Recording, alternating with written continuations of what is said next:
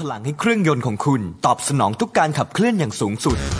ด้วยเวลลอยนิวตรอนซูเปอร์คอมมอนเรลน้ำมันเครื่องสังเคราะห์ชั้นนำที่ได้มาตรฐาน API CK4 ช่วยให้เครื่องยนต์สะอาดประหยัดเชื้อเพลิง เพิ่มกำลังรอบได้อย่างเต็มที่ เหมาะกับเครื่องยนต์ดีเซลคอมมอนเรลของรถกระบะและ SUV ตอบสนองทุกการใช้งานของเครื่องยนต์ด้วยเวลลอยนิวตรอนซูเปอร์คอมมอนเรลกระป๋องสีทอง เวลลอย ลื่นเหลือล้น ทนเหลือหลาย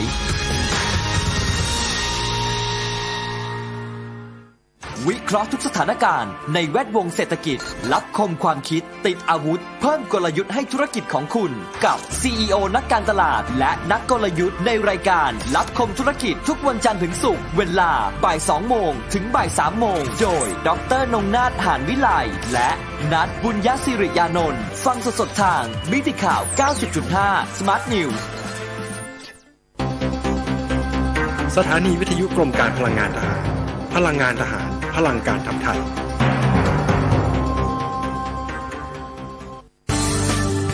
รายการ Insider Talk โดย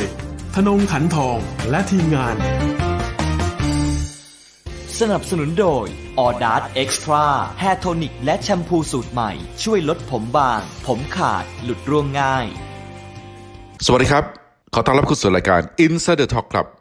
พบกันอีกเช่นเคยนะครับ ทุกวันจันทร์ถึงศุกร์ ระหว่างเวลา 7นาฬิกา30นาทีถึงเวลา 8นาฬิกาทางมิติข่าว 90.5 ดำเนินรายการโดยผมธนงขันทองและทีมงาน ดูเหมือนว่าประเทศฝรั่งเศสจะนำร่องการฉีดวัคซีนป้องกันโคโรนาไวรัส ภาคบังคับ mandatory vaccination นะครับกฎร่างกฎหมายที่จะให้คนฝรั่งเศสนะครับต้องฉีดวัคซีนป้องกัน ไวรัสโคโรนาตอนนี้กำลังเตรียมนะครับที่จะนำเข้าสู่สภา เพื่อที่จะได้รับการโหวตหรือว่าถกกันก่อนนะครับ แล้วค่อยโหวตอนุมัตินะครับ โดยเนื้อหาหลักในกฎหมายนี้นะครับ จะห้าม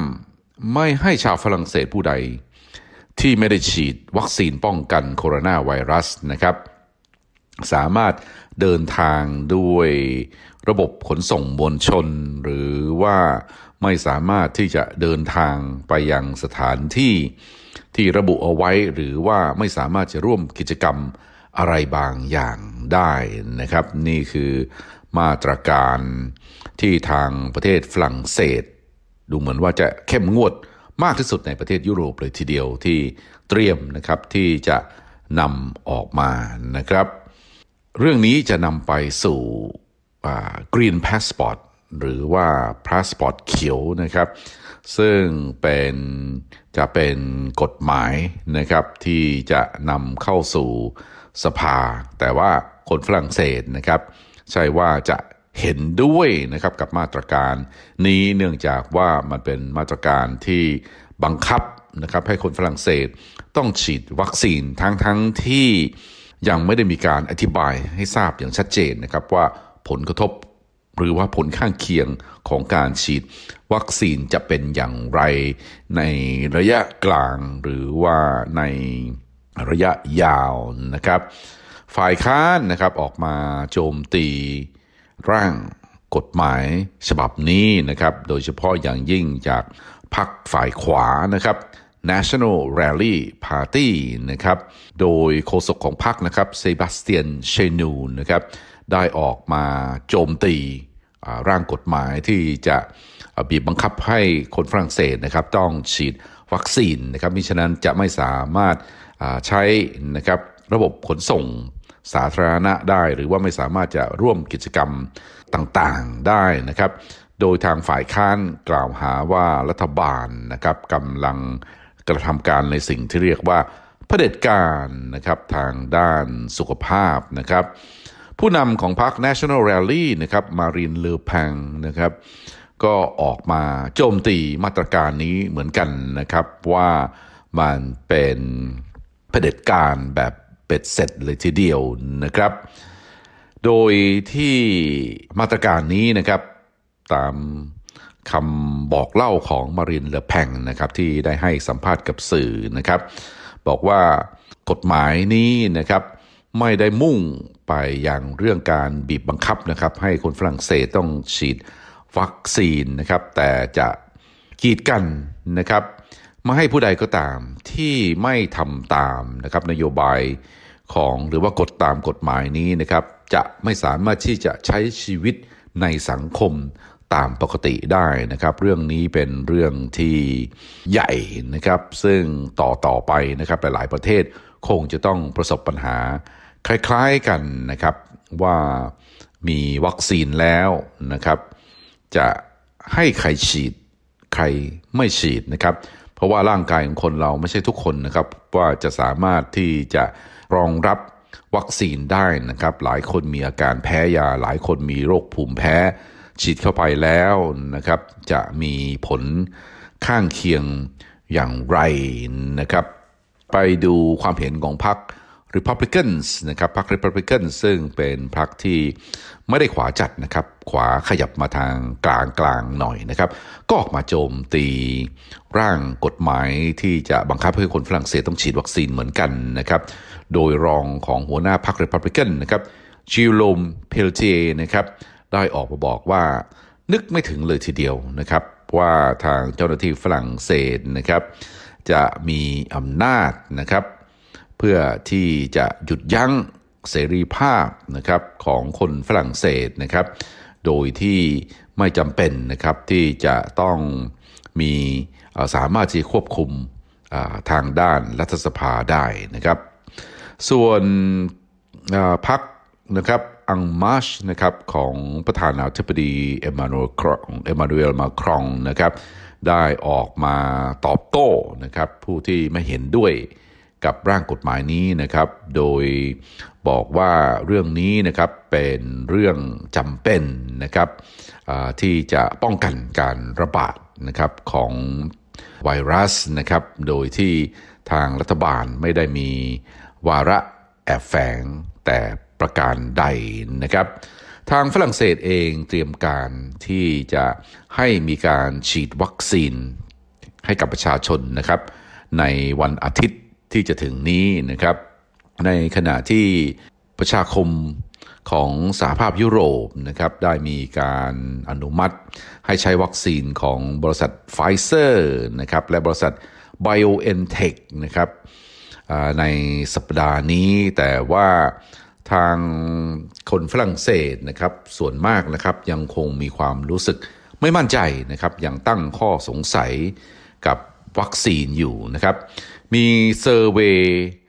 หลายชิ้นด้วยกันนะครับที่ได้แสดงเห็นว่ากว่า 50%ของคนฝรั่งเศสนะครับที่ตอบคำถามนะครับ ได้แสดงความเห็นว่าไม่มี ความประสงค์นะครับที่จะฉีดวัคซีนนะครับเรื่องนี้ก็จะเป็นอุปสรรค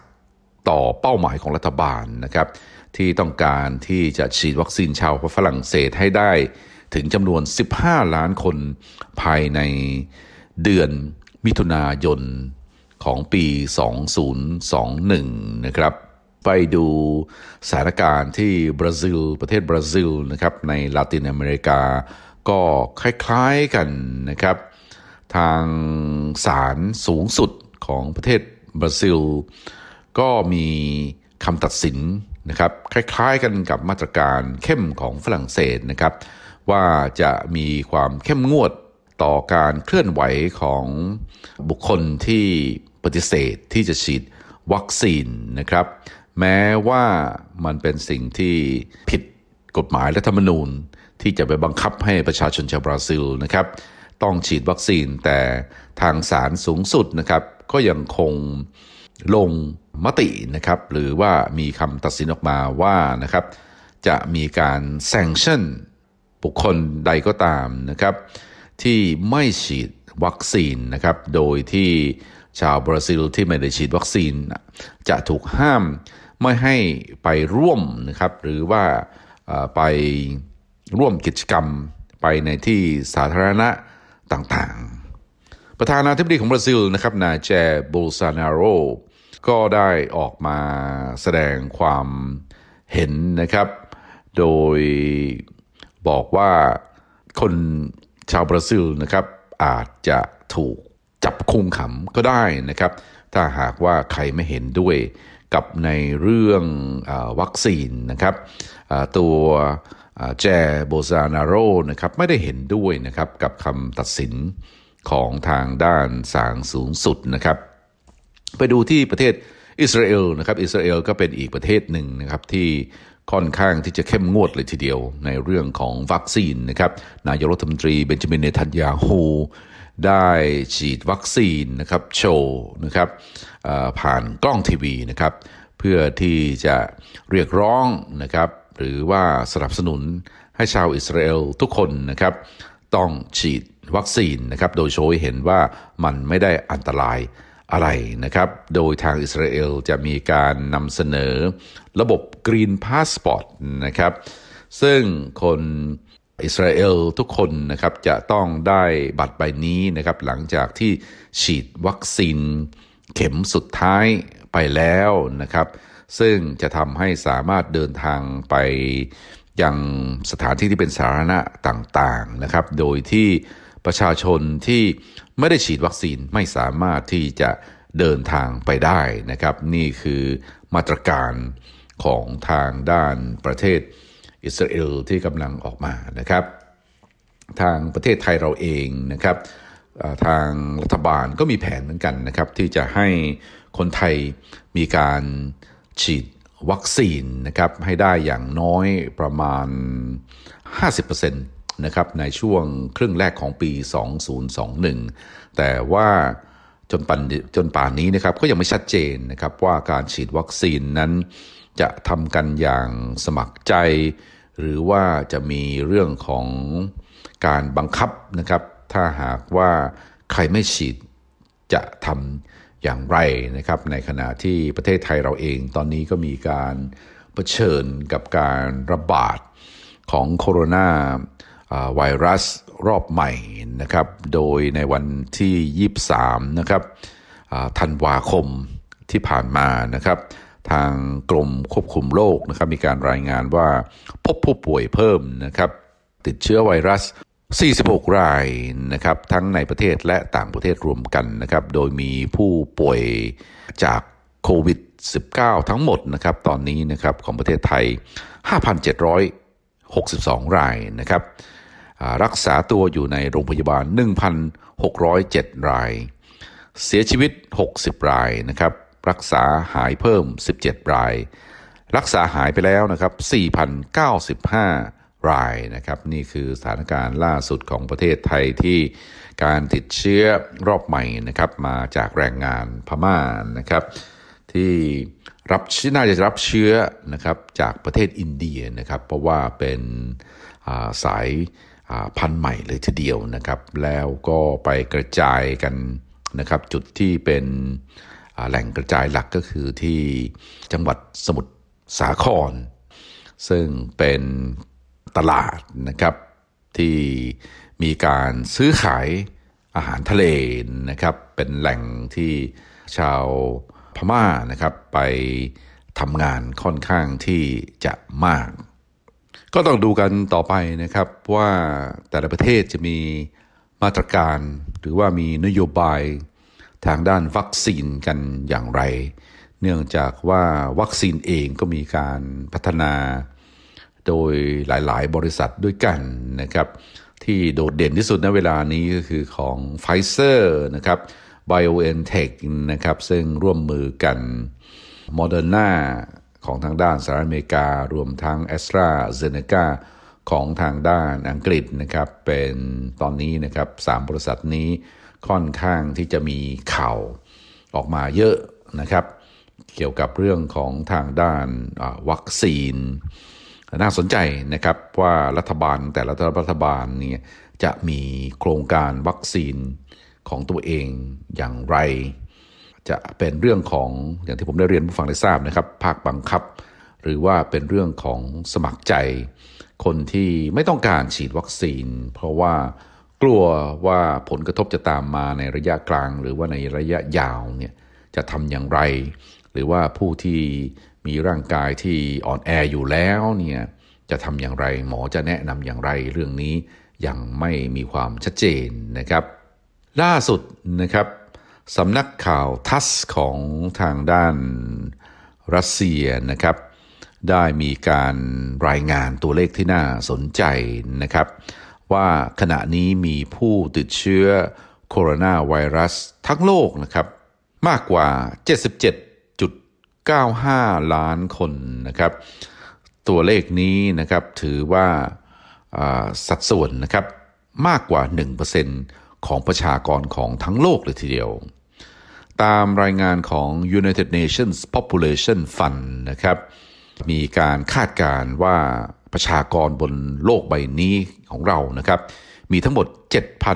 7,795 ล้านคนนะครับ นี่คือตัวเลขที่อัปเดตล่าสุด ตั้งแต่ช่วงกลางปี 2020 ที่ผ่านมานะครับ เพราะฉะนั้นเองสัดส่วนที่ผู้ติดเชื้อ 77.95 ล้านคนก็เท่ากับว่าทุกๆ 100 คนบนโลกใบนี้นะครับ ติดเชื้อไวรัสนะครับ เรานับเอากันแล้วกันนะครับ เดินไปนะครับ100 คนทุกๆ 100 คนจะต้องมีคนติดเชื้อไวรัส 1 คนนะครับ แต่อย่างไรก็ตามนะครับสัดส่วนของผู้ที่ติดเชื้อกับขนาดของประชากรในประเทศนะครับความจริงแล้วก็ไม่ค่อยจะสมดุลกันนะครับอย่างประเทศแอนดอร่านะครับมีผู้ติดเชื้อ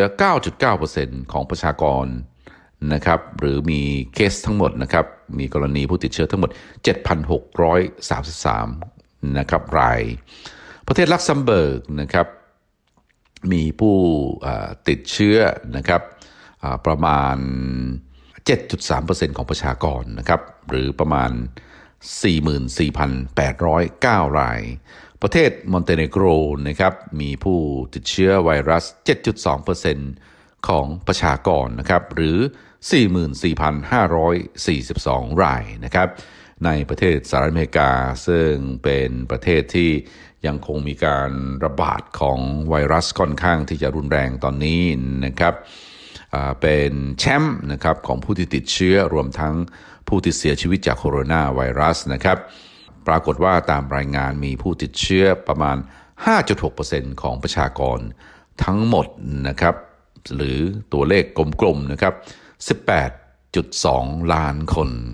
สำหรับประเทศรัสเซียเองนะครับตัวเลขอยู่ที่ผู้ติดเชื้อนะครับ 1.9%ของประชากรนะครับหรือประมาณ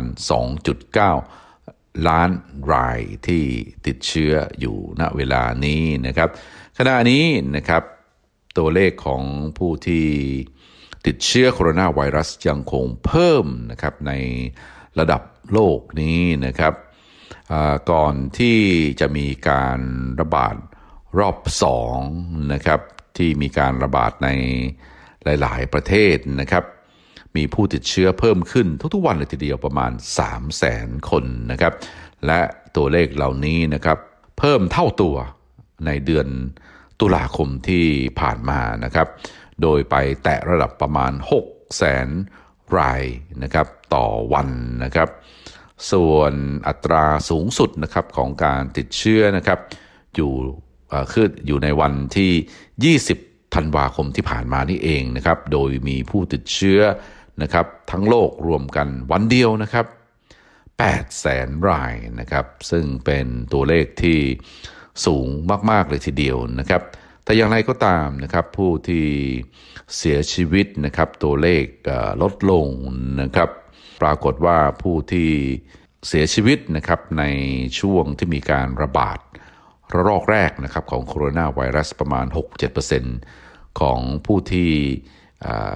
ติดเชื้อได้รับการ confirm ว่าติดเชื้อทั้งหมดนะครับ แต่ว่าณขณะนี้ตัวเลขของผู้ที่เสียชีวิตจากโคโรนาไวรัสนะครับอยู่ที่ประมาณ 1.7 ล้านคนทั่วโลกนะครับ ถ้าคิดเป็นสัดส่วนก็คือ 2.2%ของผู้ที่ รายงาน ถูกรายงานหรือว่ามีการบันทึกว่าติดเชื้อโคโรนาไวรัสครับ ย้อนกลับมาดูประเทศสหรัฐอเมริกาอีกครั้งหนึ่งนะครับประธานาธิบดีโดนัลด์ทรัมป์นะครับออกมาแสดงความเห็นคัดค้านนะครับ ร่างกฎหมายเยียวยาเรื่องโควิดนะครับ โดยทรัมป์บอกว่ามันไม่ได้เกี่ยวข้องอะไรกับ โควิดเลยนะครับส่วนมากแล้วนะครับมีเม็ดเงินนะครับจำนวนมากเลยทีเดียว จะส่งไปเป็นเงินช่วยเหลือให้กับประเทศอื่นๆนะครับแทนที่จะมาช่วยคนอเมริกันนะครับ มาตรการเยียวยาโควิดก๊อก2นะครับมีขนาด ประมาณ 9 0 0แสนล้านเหรียญนนะครับ น้อยกว่าก๊อกแรกนะครับที่มีการเยียวยาเรื่องโควิดนะครับที่ทางรัฐบาลผ่านในปีผ่านในช่วงเดือนอมีนาคมเมษายนนะครับที่ผ่านมาในช่วงการระบาดของโคโรนาไวรัสใหม่ๆนะครับก๊อกแรกนั้นนะครับ ขนาดของมาตรการเยียวยามีทั้งหมด 2.2 ล้านล้านเหรียญนนะครับ แต่คราวนี้ประมาณ 9 แสนล้านเท่านั้นเองนะครับ แต่ทรัมป์บอกว่าแทนที่นะครับสภาหมายถึงทั้งสภาผู้แทนราษฎร และสภาเซนเทนะครับที่ผ่านร่างกฎหมายนี้นะครับ จะมุ่งนะครับให้ความช่วยเหลือกับคนอเมริกันที่ประสบความลำบากอยู่ณเวลานี้นะครับ กลับ นะครับผันเม็ดเงินนี้ไปช่วยประเทศอื่นๆนะครับ ก็แสดงว่านักการเมืองเองมีการยัดไส้นะครับในมาตรการเยียวยานี้ ซึ่งร่างกฎหมายนี้มีความหนาความหนาทั้งหมดนะครับ 5,000 กว่าหน้านะครับคำถามก็คือมีจะมีสสหรือว่าสวคนใดนะครับ อ่านจบ 5,000 กว่าหน้านะครับ เพราะว่าคงจะไม่ยอมมาเสียเวลากันนะครับ เพราะว่ากฎหมายนี้มีความสลับซับซ้อนมากมายเหลือเกินนะครับ ในเมื่อมีความยาว 5,000 กว่าหน้านี้ ก็ง่ายนะครับสำหรับนักการเมืองที่จะยัดไส้นะครับโครงการของตัวเองที่ตัวเองต้องการนะครับที่จะผ่านแต่ว่าใช้ชื่อนะครับมาตรการเยียวยาโควิดบังหน้านะครับ รายละเอียดคือว่าจะให้เงินช่วยเหลือคนอเมริกันนะครับประมาณ 600 เหรียญนนะครับสำหรับผู้ใหญ่นะครับเด็กก็ได้ประมาณ 600นะครับสำหรับครอบครัวที่มีสมาชิกอยู่ 4 คนก็จะได้ประมาณ 2,000 เหรียญนนะครับเงินช่วยเหลือให้เปล่า แต่ว่าทรัมป์บอกว่าเม็ดเงินนี้น้อยเกินไปควรที่จะได้ 2,000 เหรียญนนะครับต่อคนนะครับถึงจะเพียงพอนะครับในช่วงเวลานี้นะครับขณะนี้ดูเหมือนว่าผู้นำจากฝ่ายเดโมแครตและฝ่ายริพับลิกันนะครับเห็นด้วยนะครับ กับข้อเสนอของทรัมป์นะครับ เพราะฉะนั้นเองเนี่ยอาจจะต้องกลับไปพิจารณาร่างกฎหมายนี้ใหม่นะครับ ลองไปดูรายละเอียดนะครับที่ทรัมป์ได้ระบุออกมานะครับโดยที่เขาไม่เห็นด้วยนะครับเขาจะไม่เซ็นนะครับมาตรการเยียวยาครั้งนี้นะครับ เนื่องจากว่าในร่างกฎหมายเยียวยาโควิดนี้นะครับ มีเม็ดเงินนะครับ 85.5 ล้านเหรียญที่จะช่วยเหลือประเทศกัมพูชาครับก็ไม่เข้าใจเหมือนกันนะครับ ว่าประเทศกัมพูชาเงินช่วยเหลือกัมพูชานะครับ จะเกี่ยวข้องกับในเรื่องมาตรการเยียวยาโควิดนี้อย่างไรนะครับ นอกจากนี้เองยังมีเงินช่วยเหลือนะครับ 134 ล้านเหรียญนนะครับให้กับประเทศเมียนมานะครับ1.1,300 ล้านเหรียญนนะครับจะช่วยประเทศอียิปต์นะครับ และ การทหารของอียิปต์ด้วยนะครับ อืม น่าคิดเหมือนกันนะครับ โดยทรัมป์บอกว่าจริง ๆ แล้วนะครับ เม็ดเงินที่ช่วยอียิปต์อียิปต์ก็จะเอาเม็ดเงินนี้ไปซื้ออุปกรณ์ หรือว่าอาวุธอาวุธยุทโธปกรณ์ทางทหารจากทางด้านรัสเซียนะครับ 25 ล้านเหรียญนนะครับ จะถูกส่งไปยังประเทศปากีสถานนะครับ โปรแกรมเรื่องของอประชาธิปไตยนะครับ และก็ในเรื่องของ สิทธิของทางด้านเพศด้วยนะครับ ประเทศคอสตาริกานะครับจะได้เงินช่วยเหลือ 505 ล้านเหรียญนนะครับรวมทั้งประเทศอื่น ๆ ที่อยู่ในกลุ่มนี้ด้วยนะครับ ก็คือเอลซาวาดอร์กัวเตมาลาฮอนดูรัส นิการากัวและปานามานะครับรวมกันได้ 505 ล้านเหรียญนะครับ ส่วน Kennedy Center นะครับซึ่งเป็นศูนย์วัฒนธรรม ศูนย์แสดงคอนเสิร์ตนะครับศูนย์วัฒนธรรมในกรุงวอชิงตันดีซีจะได้เงินช่วยเหลือนะครับ 40 ล้านเหรียญนะครับ แต่ตอนนี้นะครับเนื่องจากว่ามีโควิดอยู่ ก็เลยต้องปิดทำการนะครับทรัมป์พูดถูกนะครับว่ามันไม่ได้เกี่ยวข้องอะไรเลยนะครับกับมาตรการโควิด แต่ว่ามีการแอบยัดไส้นะครับ เพื่อที่จะผ่านงบประมาณนี้ไปช่วยโครงการอะไรต่างๆ ทั้งหลายที่ทางนักการเมืองนะครับ ต้องการที่จะเห็น หรือว่าต้องการที่จะให้ผ่านครับสำหรับวันนี้รายการ Insider Talk เวลาหมดลงพอดีนะครับ ท่านผู้ฟังสามารถที่จะติดตามรายการนี้ได้ทุกวันนะครับ จันทร์ถึงศุกร์ ระหว่างเวลา7นาฬิกา30 นาทีถึงเวลา 8 นาฬิกานะครับ ทางมิติข่าว 90.5สำหรับวันนี้ ต้องขอลาไปก่อน สวัสดีครับ